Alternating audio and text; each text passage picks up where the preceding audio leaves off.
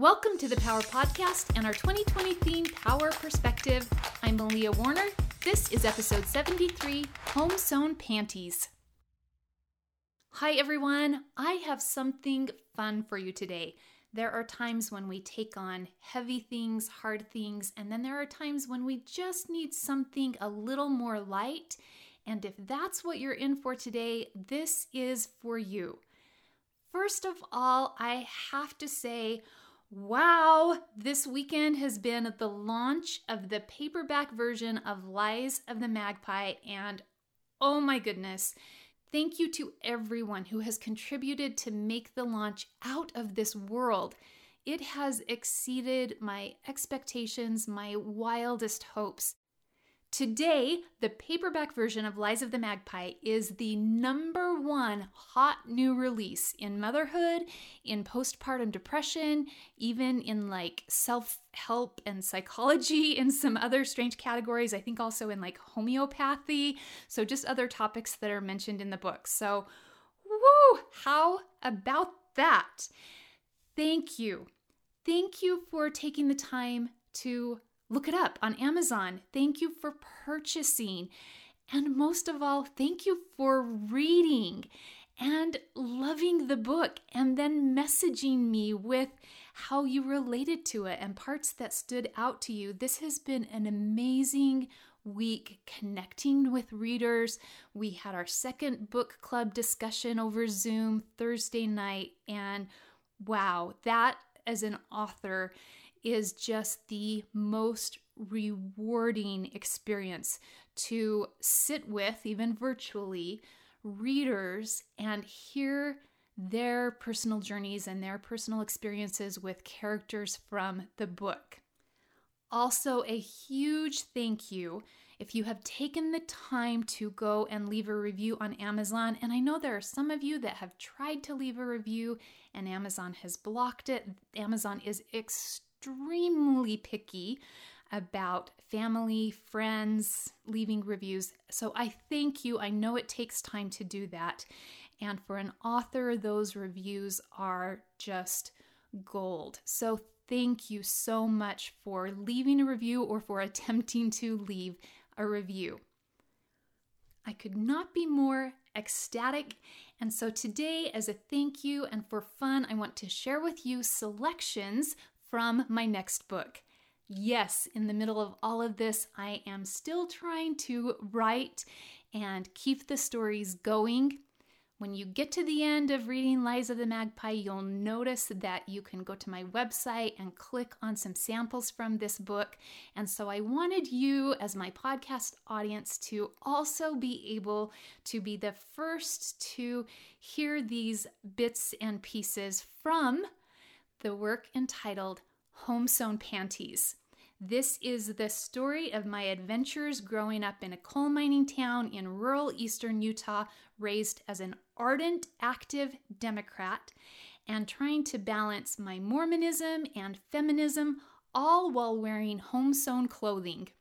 There are, and there will be, a lot of colorful and insightful anecdotes that chronicle my childhood and coming of age in a hay-filled, alkali-ridden town in the heart of Castle Valley, Utah. So my friends, I present for your listening enjoyment selections from Home Sewn Panties by Malia Day Warner. I watched out my family's front room window as the power plant in the distance puffed circles of smoke in the sky. For years, I believed that all the clouds in the sky had been made by the power plant. Like Rumpelstiltskin spun straw into gold, the power plant churned black coal into electricity. The black chunks of coal were dug out of the dark bellies of mountains and sent out into the daylight in mining carts. All day, every day, loads of coal exited mouths of mines as if the mountains were regurgitating their million-year-old dinners of partially digested dinosaurs and Cenozoic plant life. Had these petroleum-rich feasts been completely digested, the weary miners wouldn't be going home with soot-covered faces, but would sparkle with the dust of diamonds. This is my home ground. Near diamond incubators, interrupted because to survive we needed substance more precious than diamonds. Coal. And every day the mine carts were emptied into trucks. The trucks bumped down the dirt mountain roads around my hometown and emptied their loads into piles at the door of the power plant, which would spin the coal into electric power, enough to light up 5 western states. There are 2 things that can tell you a lot about a person: their name and their underwear. Obviously, one is brought up more openly in public, but in general, both are worn on a daily basis. My name, Malia, is a Hawaiian name, which roughly translated means beautiful lily of the swamp that has been trampled by water buffalo. I'm not Hawaiian, but if you fancy the above translation, then the name fits me like a smelly sock. How a coal miner's daughter from rural eastern Utah ended up with a Hawaiian name reminds me of the time I asked my husband if he'd ever read Haim Potok's The Chosen. He said, "I loved that book." Then he proceeded to mistakenly call the main characters Danny and Christian, which made me laugh so hard that I fell off the bed onto the floor, where Aaron tickled me until I wet my pants. Served me right for teasing him, but I couldn't help but be amused by the idea of a Jewish author deliberately choosing to call one of his main Jewish characters by the name of Christian. But who knows? Had Haim Potok written The Chosen in 2020, he might have very well named his main character Christian. It's a stunning world we live in, and nearly anything is possible. Like the fact that I was raised in rural eastern Utah by active Mormon Democrats, or perhaps I should say active Democratic Mormons. Or like the fact that I never owned a pair of store-bought underwear until I was in my 20s. It's true. I grew up wearing home-sewn panties.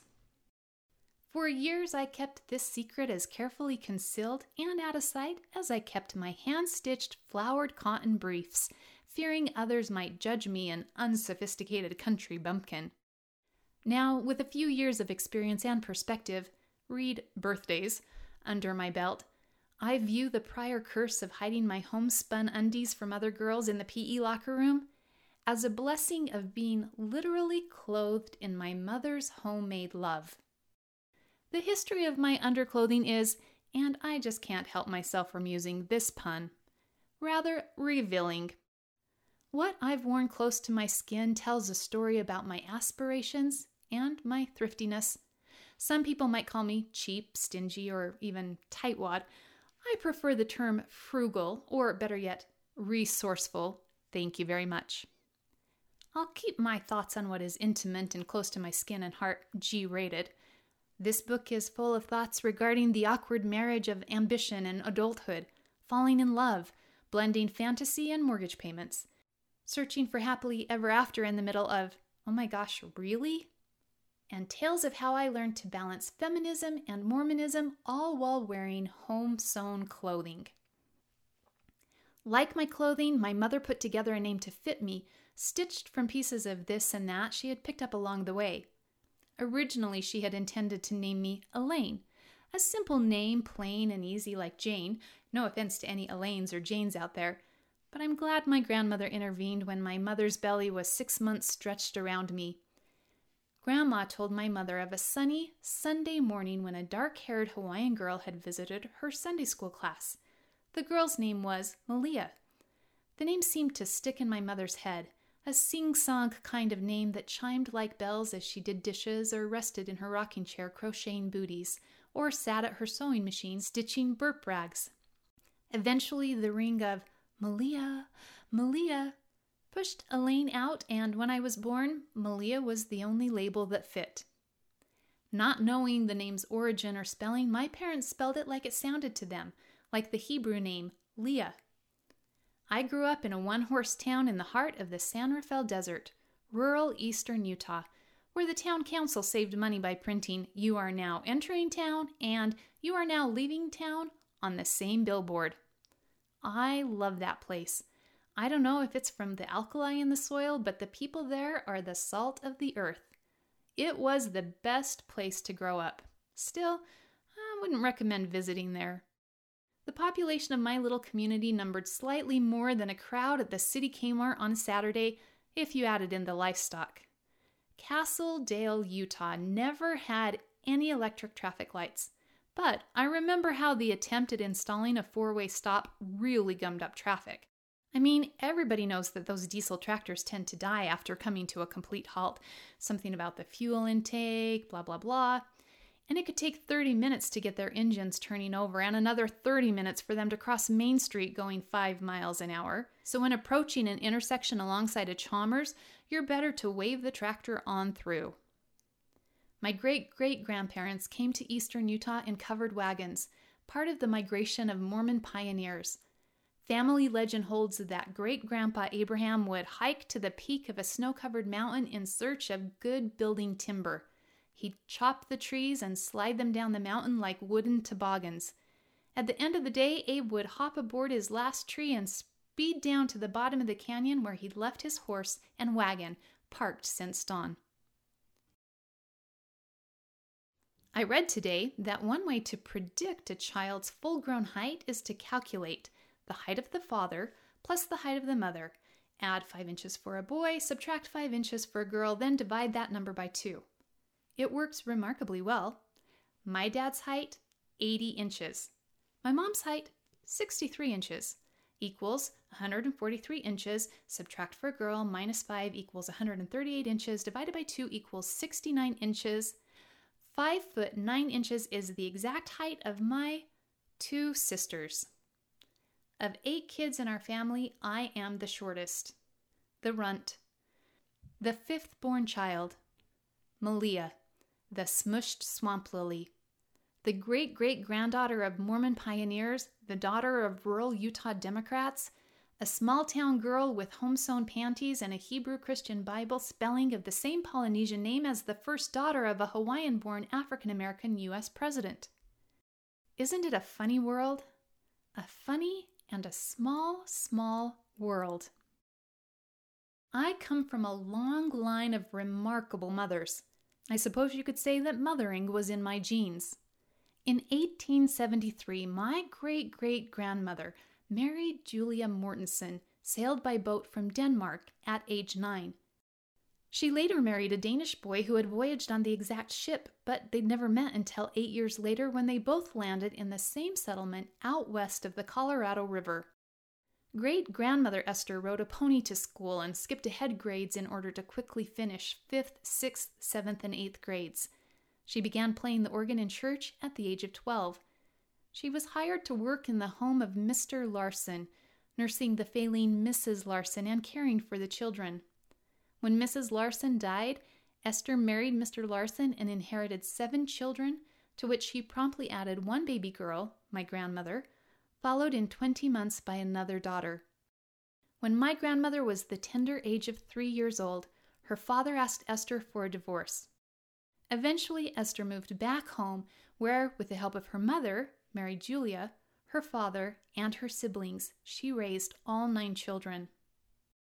In 1933, my grandmother Evelyn was nominated to run for editor of her high school newspaper, The Blue and White.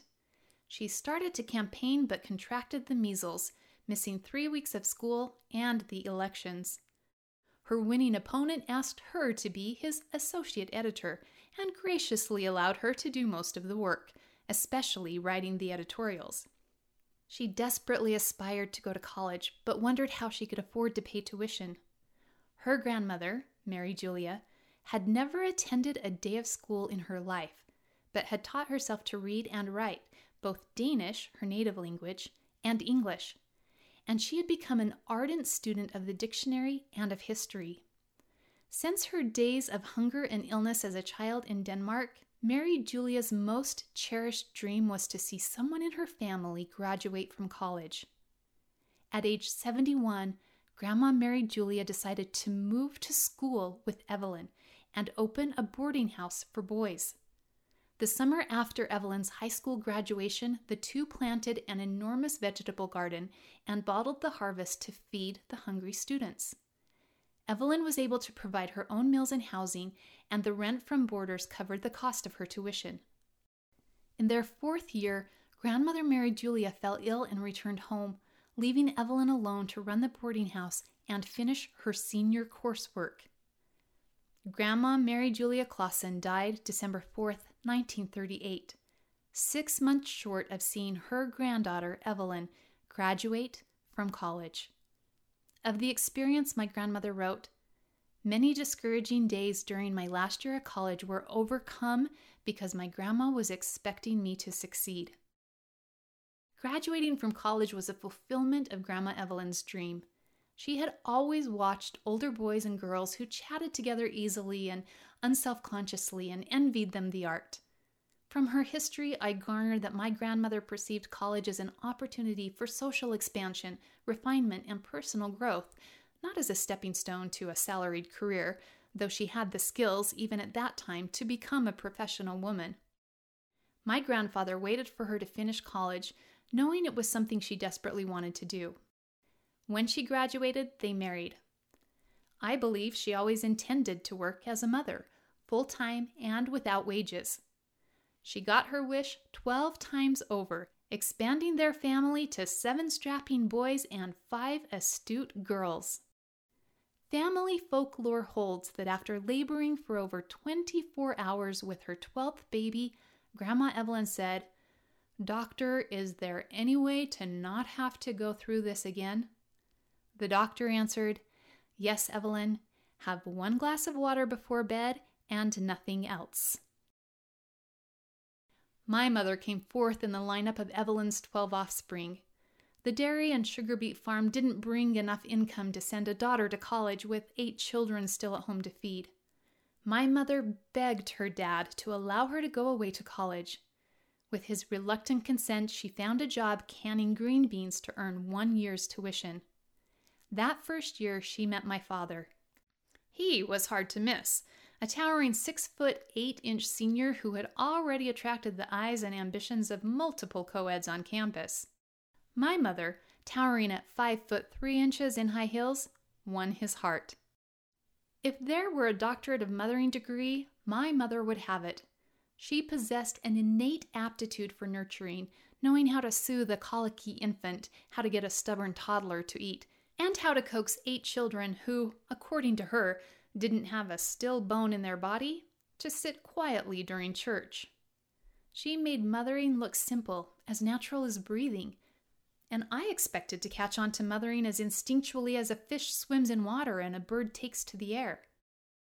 My mother, as did the chain of women who preceded her, valued education, work, self-improvement, and lifelong learning.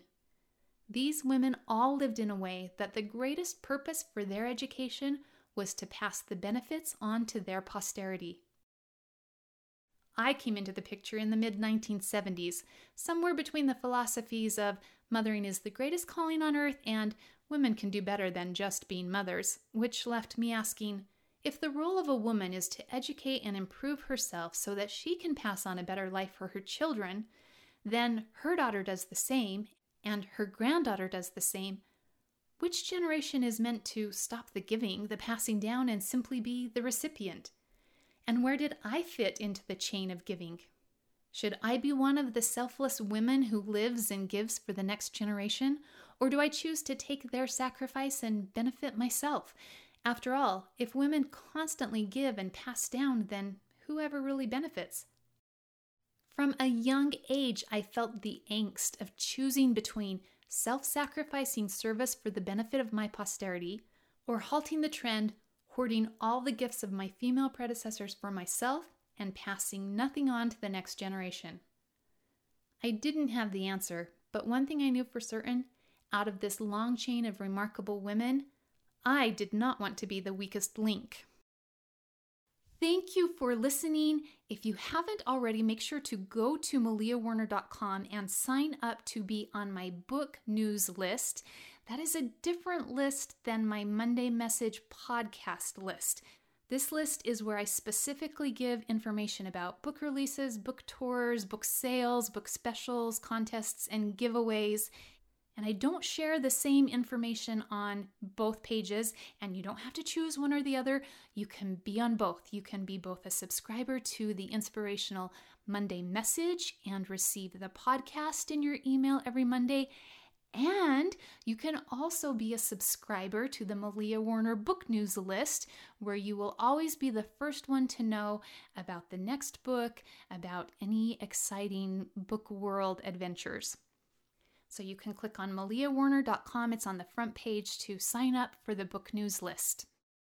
Thank you for being here today. Thank you for sharing my author journey. As always, I'm Malia Warner, and I will meet you back here next week for another great episode of the Power Podcast. Until then, be safe, stay healthy. Bye-bye, my friends.